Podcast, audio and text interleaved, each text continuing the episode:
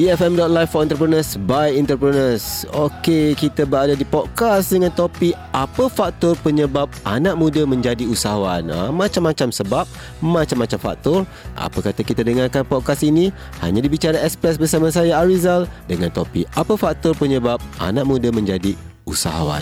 Jom kita dengar.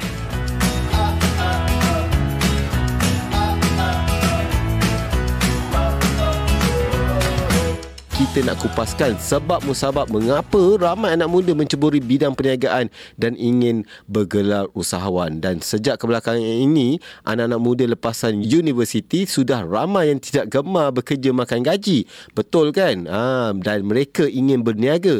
Tidak kira apa jua jenis perniagaan dan industri yang diceburi. Malah jika diamati ramai yang berniaga bukan dalam bidang yang mereka pelajari semasa di pusat pengajian tinggi. Dan persoalannya mereka agak kebelakangan ini uh, ramai betul anak muda ingin berniaga dan menjadi usahawan. Tak takutkah mereka ini gagal?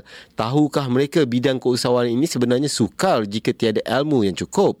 Atau apa sebab yang mendorong mereka ingin berniaga? Adakah mereka menjadi usahawan kerana pertama, uh, anda jawab sendiri, anda tahu jawapannya ataupun mungkin lepas ini kita nak kupas. Yang pertama mungkinkah disebabkan suka-suka saja? Yang kedua, ikut-ikutan. Mungkin rakan-rakan panggil, ajak, join. Dan yang ketiga, dicabar oleh orang yang tersayang atau keluarga. Yang keempat, kebetulan. Ha, mungkin dia uh, termasuk bisnes ni secara kebetulan. Yang kelima, permintaan keluarga. Ha, mungkin kerana nak menyambung legasi keluarga.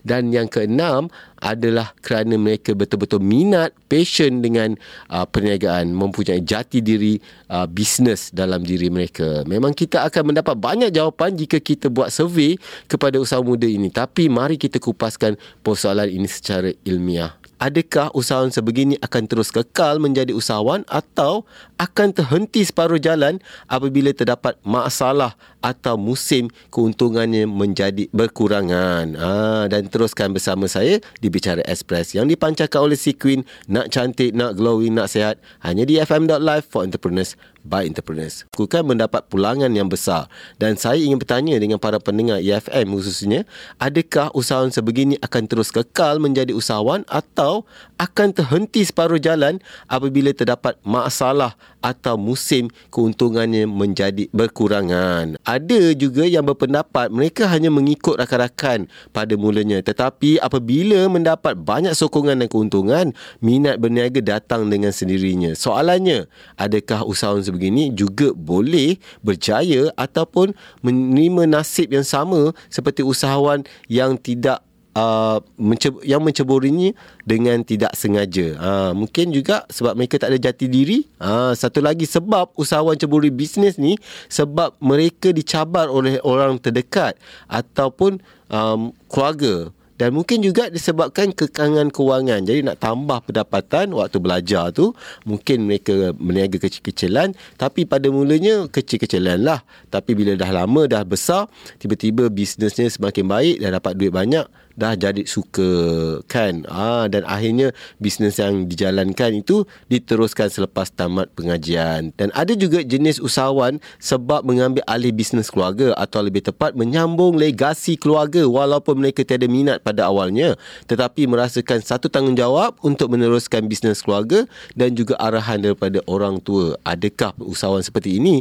Boleh kita kategorikan sebagai usahawan yang jati mempunyai jati diri yang kuat ataupun mereka akan merosakkan lagi bisnes yang telah berjaya yang dibangunkan oleh keluarga tadi kerana mereka tiada semangat nak berniaga. Mungkin ataupun mungkin boleh menambah baik lagi bisnes tersebut Ha, jadi anda pasti ada jawapan-jawapannya. Dan akhir sekali, ha, sebab apakah anak muda ni sekarang ramai yang join jadi bisnes?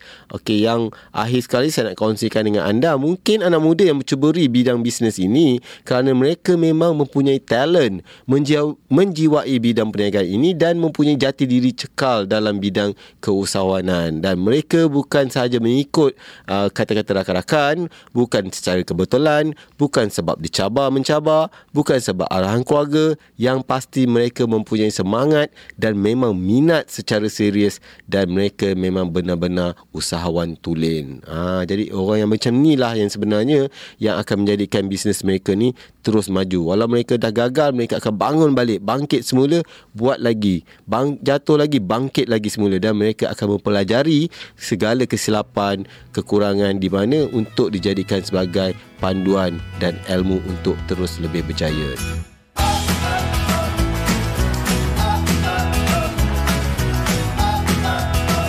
Itulah podcast Bicara Express yang telah disediakan oleh tim EFM. Teruskan bersama kami di episod seterusnya hanya di efm.live for entrepreneurs by entrepreneurs.